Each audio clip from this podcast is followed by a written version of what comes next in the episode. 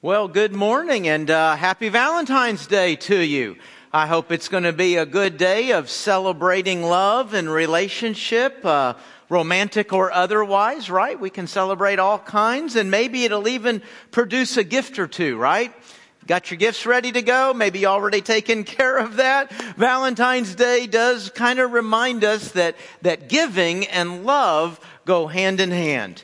You know, whenever uh, you can always tell what has a piece of your heart, person or otherwise, you, you can always tell what has a piece of your heart by where an extra dollar goes. You know, even when we're going through hard times, financial, or maybe it's something affecting the whole nation, we may not be able to, to give as much as we want or do as much as we want. But boy, where there's love, that, that dollar, that dollar will find its way there because the heart always gives. It, it always does that. It always uh, provides that because the heart loves. You know what God's thinking about today? You know what His heart is on today, this Valentine's Day, and really every day? His, his heart's on you. His, his mind is on you. And, and His extra, doesn't quite right to say extra dollar, but boy, His giving, His, his giving goes to you. You know, the message of the Bible, the message of the gospel is, is God's love for you, that, that He loves you. And maybe the most well-known verse in all the Bible, John 3.16, says that very thing. For God so loved that He did what?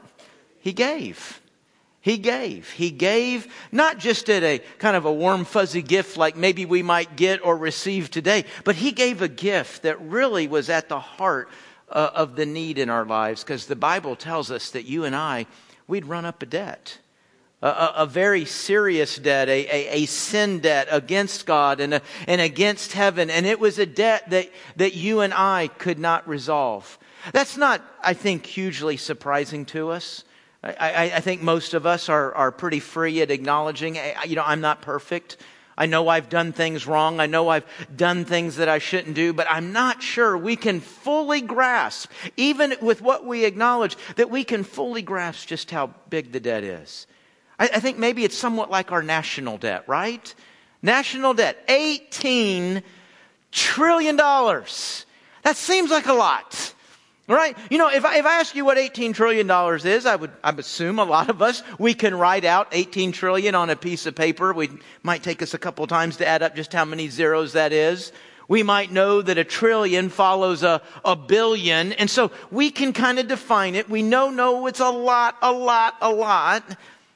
But yet I think that number is so big, I'm not sure we really do grasp it. I, I think if we really grasped what that was, we'd be a little bit more upset about it, wouldn't we? We'd say, hey, shouldn't somebody care about this? Shouldn't somebody be trying to solve this? What are our leaders doing to solve this? And yet, I think what you get mostly throughout America is a just kind of a shrug of the shoulders, right? We know it's big, we know it's bad, but I, I don't know, it's just so big, maybe it's, it's just not real to us. But you know, it not being real to us doesn't make the consequences unreal.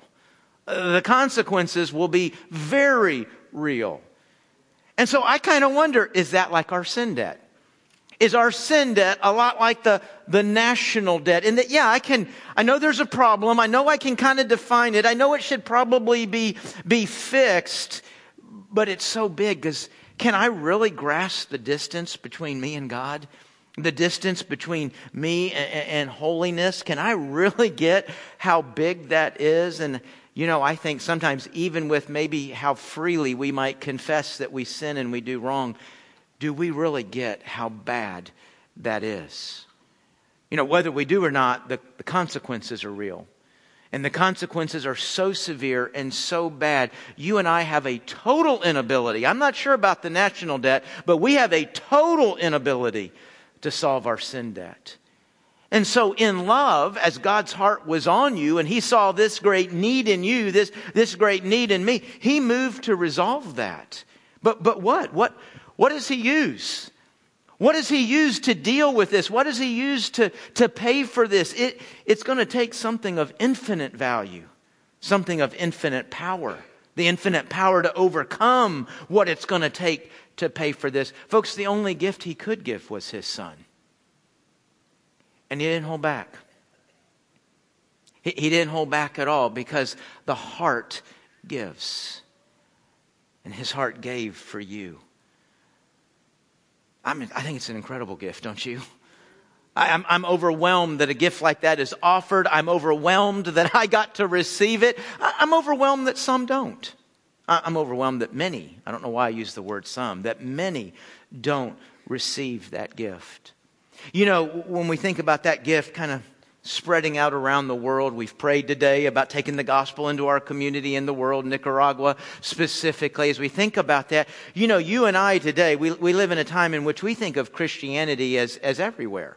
I mean, it's, it's a major world religion, right? It's one of the big, big two or three. And, and we know Christians, not just here in our church as we huddle together.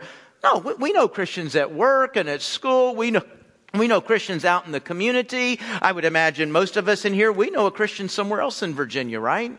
Maybe we know a Christian in other parts of the United States. Maybe we know Christians in other parts of the world. And, and so in our mind, you know, it's just, it's just everywhere. Now, we kind of logically think about them. That wasn't always the case, right?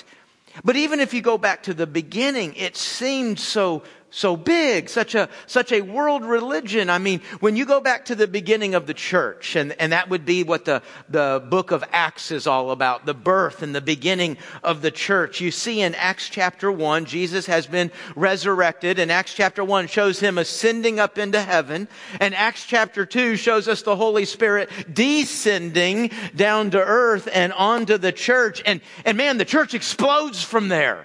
I mean, from that moment right there, there's about 120 people, and Peter goes to preach, and 5,000 respond.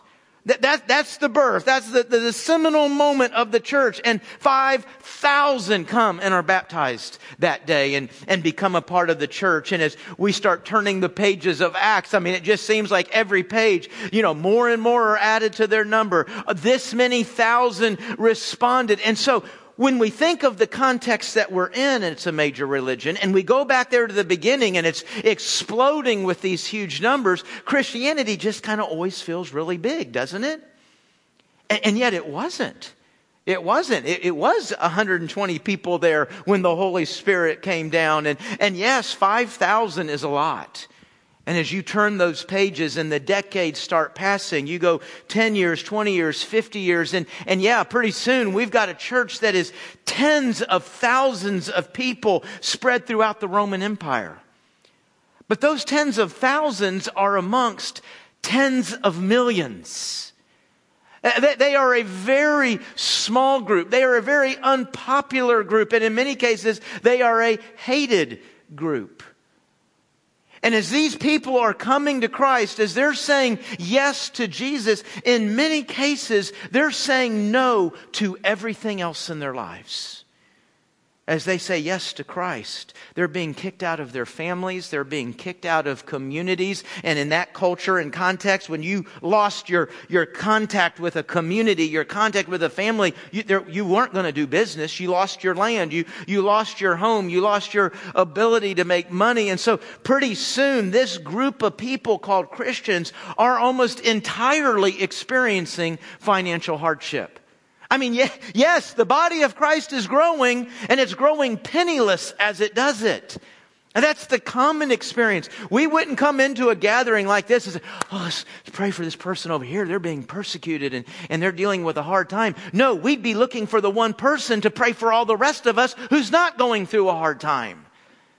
It was that hard. It was that difficult. And so as they came together, they almost instinctually just began bringing everything they had. What's, what's it going to take for us to survive?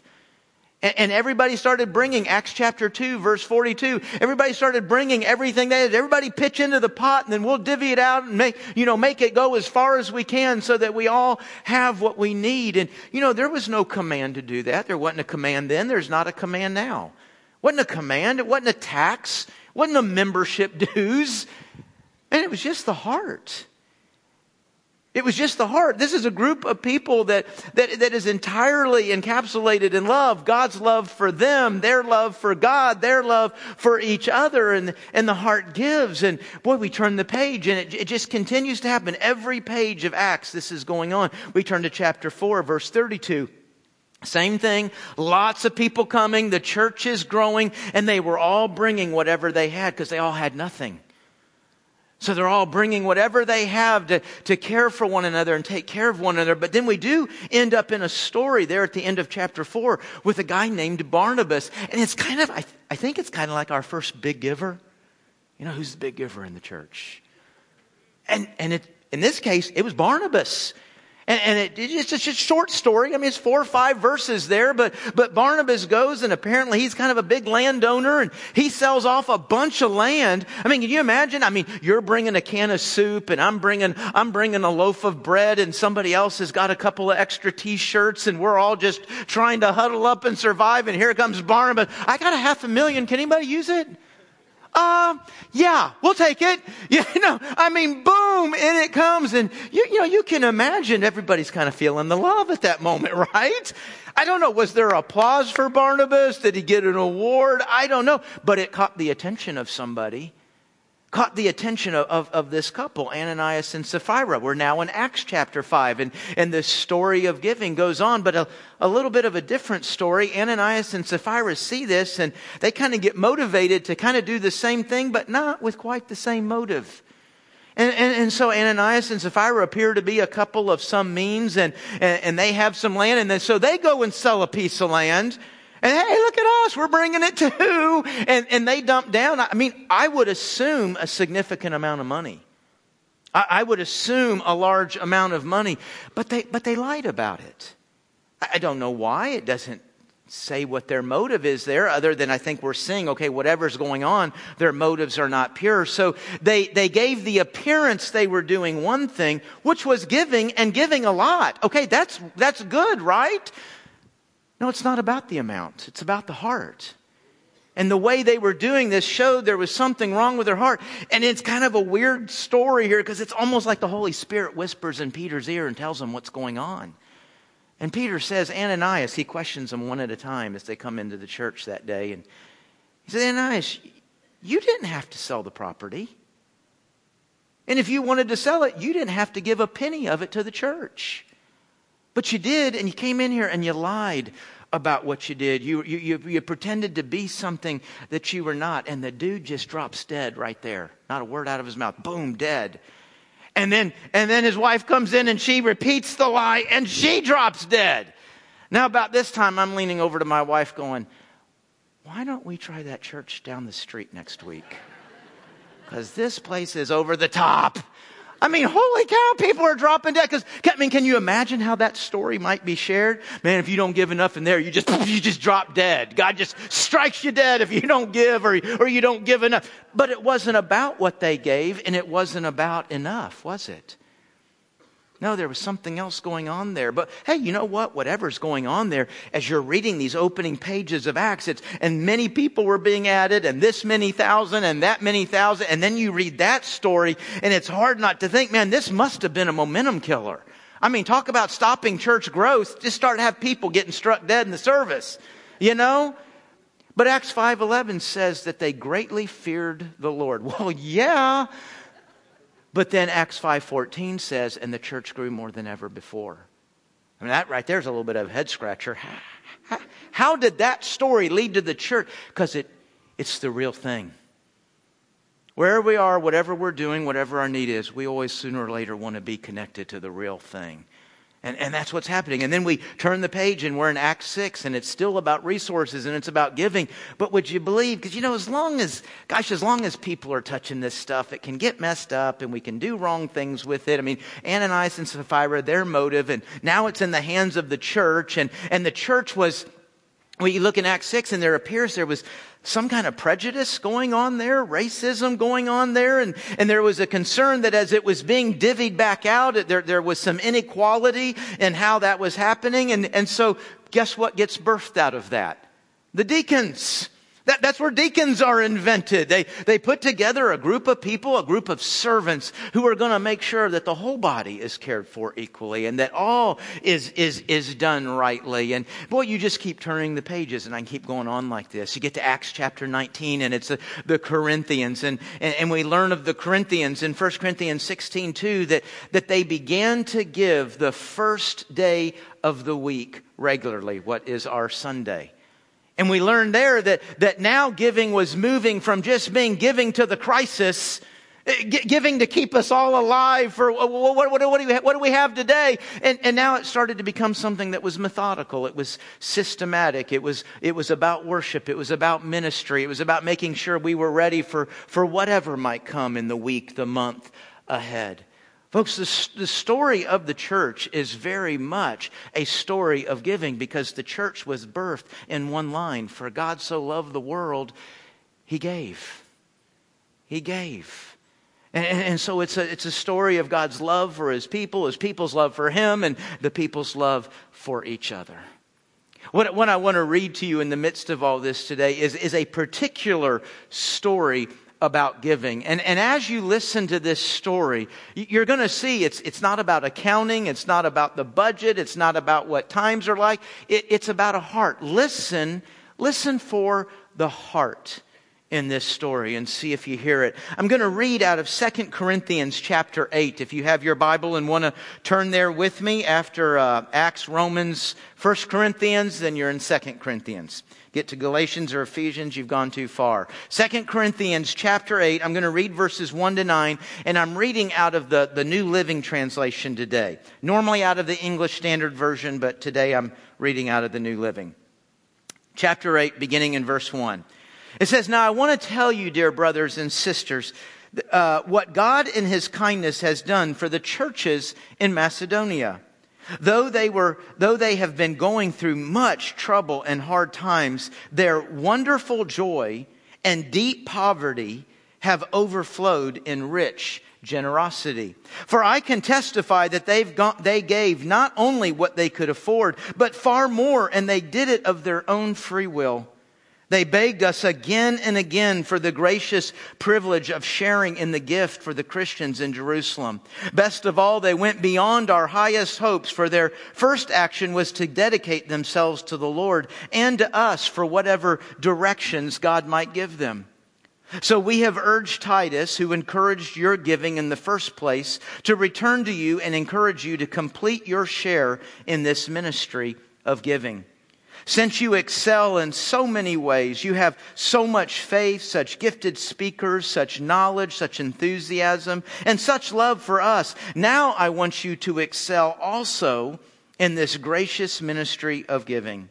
I'm not saying you must do it, even though that the other churches are eager to do it. This is one way to prove your love is real for us. We have a, a command at the end uh, of the last verse that says excel in giving. And then the next verse says this is not a command. That statement is not referring to what was just said. It's referring to what is going to be said. And what was going to be said is your giving proves your love. So what he's saying there is, listen, I'm not commanding you to give to prove your love. I'm just telling you that giving proves your love. And then verse 9. You know how full of love and kindness our Lord Jesus Christ was. Though he was very rich, yet for your sakes he became poor, so that by his poverty he could make you rich.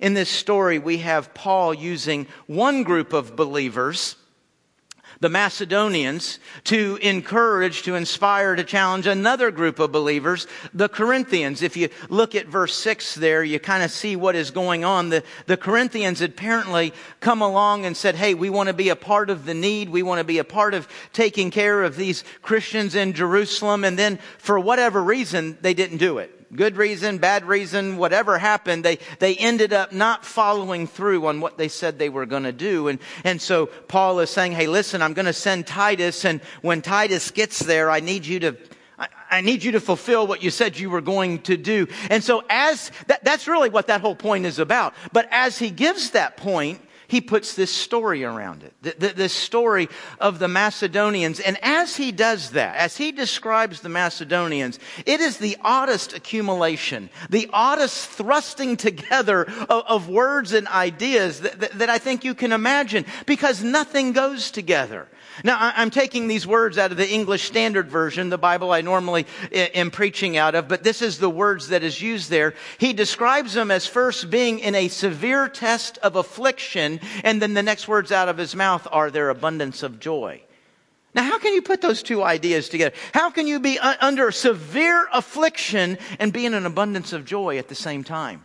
And, and then he ex- describes them as being in extreme poverty. He's not just saying these people don't make a lot.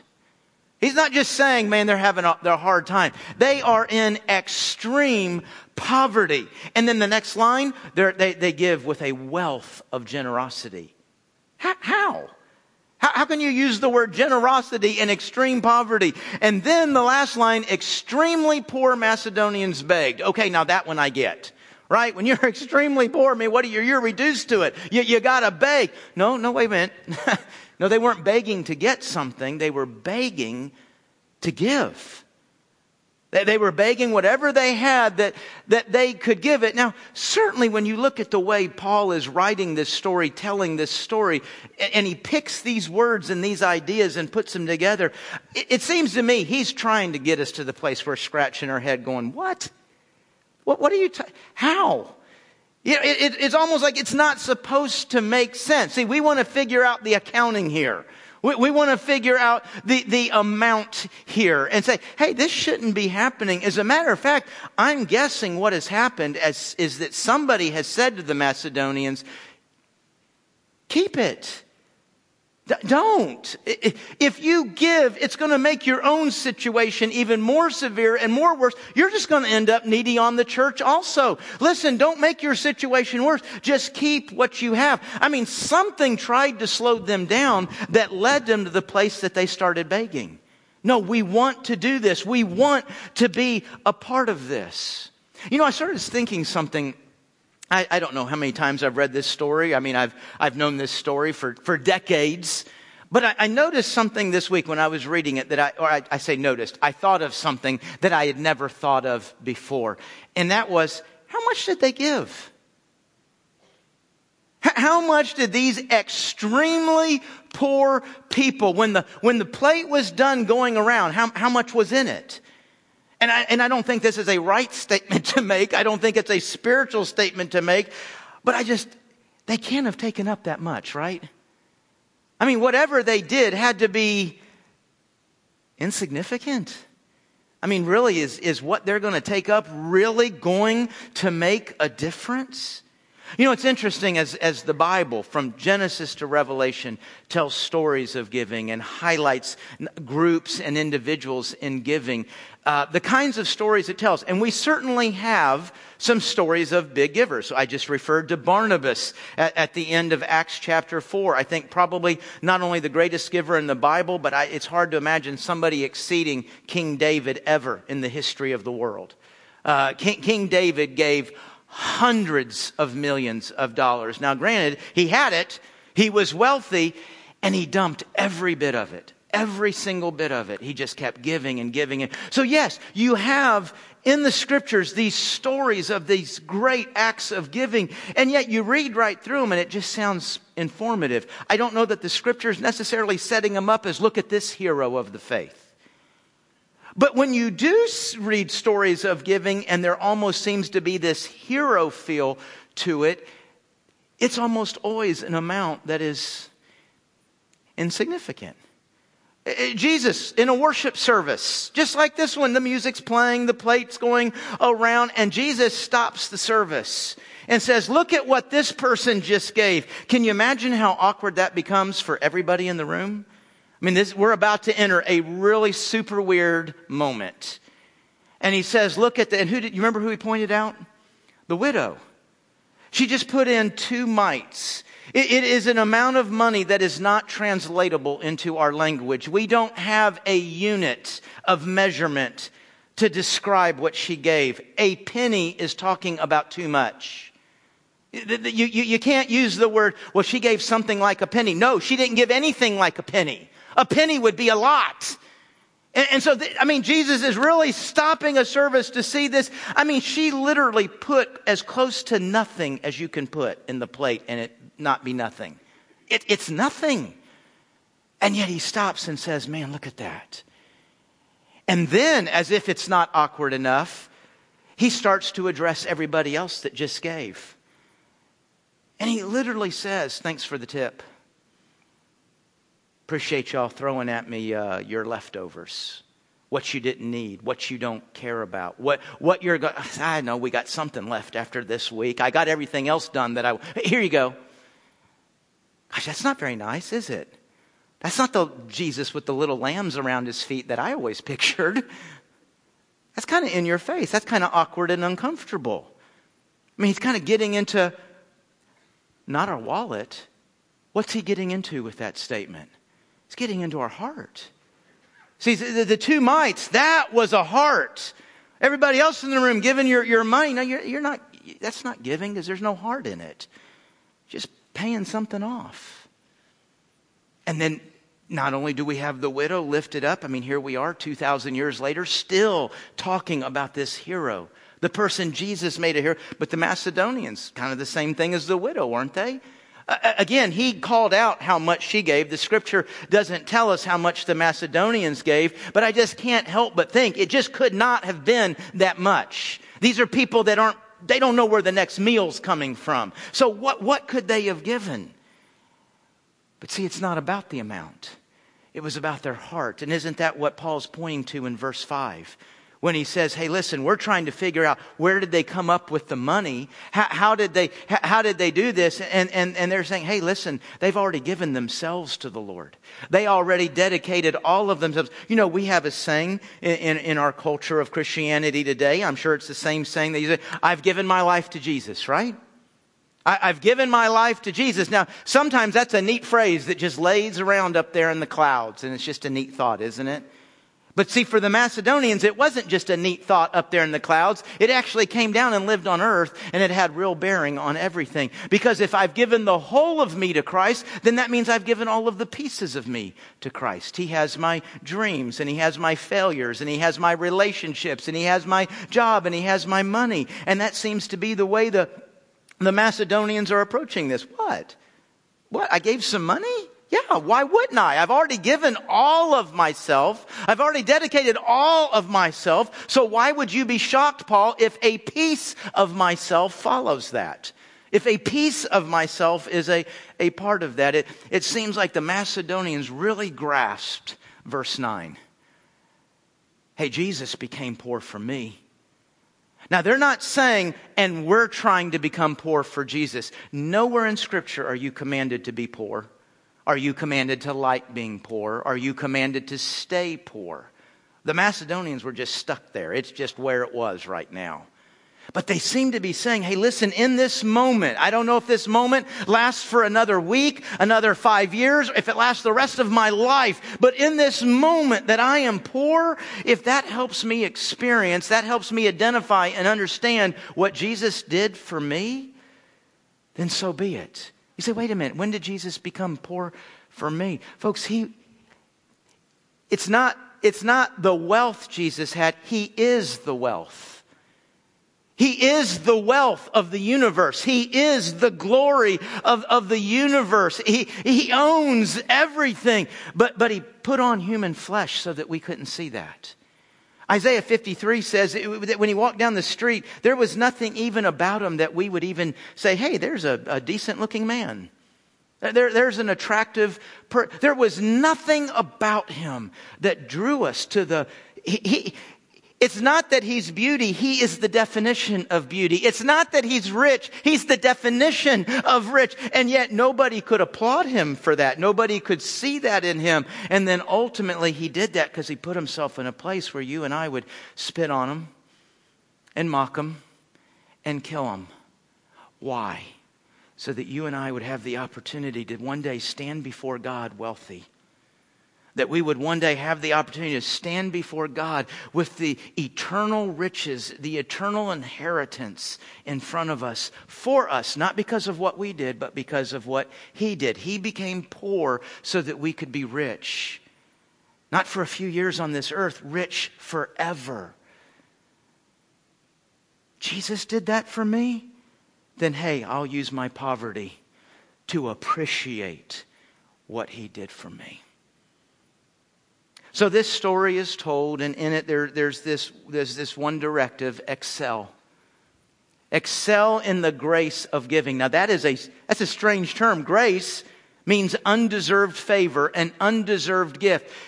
Excel in the undeserved gift of giving. Do you see the scripture saying, You and I getting to give, you don't deserve to give? What? Giving's not about what I deserve. Giving's about what, you know, that's about what I'm doing. That's a, no, I don't, I don't bring anything to the table. I bring nothing to the table regardless of the amount. I don't enrich God. I, I don't enrich Christendom. I, I don't make something happen. It's a grace. It's a grace. It's an undeserved gift that I get to be a part of this in this way. Excel. Hey, you know, if you hear somebody say excel, what do you hear? If, if I say, hey, would you, would you finish this project? Or I say, would you excel in this project? There's a difference, isn't there? I'm not even sure that the goal is to define the difference. We just know if, if I'm just finishing something versus I'm excelling.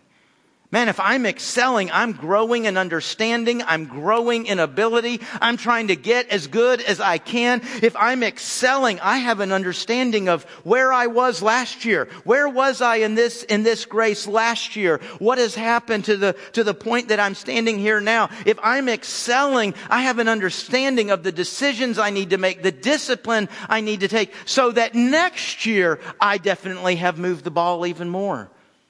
You know, it's interesting as we, we, we, we, see the scripture talking about these insignificant amounts or these very large amounts, that command to excel applies wherever we are on the spectrum, isn't it? If you're giving $50,000, you can excel. If you're giving 50 cents, you can excel. Wherever we are, we can excel. And you know, when you excel, you ultimately become a coach, a teacher, a model. Isn't that what the Macedonians had done? They had excelled to the point that they were a model, a, a, coach for the, for the Corinthians and even for you and I today. Can you think what they did in that moment? That moment right there and that gift that maybe added up to nothing. It's so significant in heaven. God said, I want them talking about this in Virginia 2,000 years from now. That's pretty significant, isn't it? Because they'd excelled. I'm to excel to that kind of extent. That's to be the goal with which we approach this discipline in the Christian faith.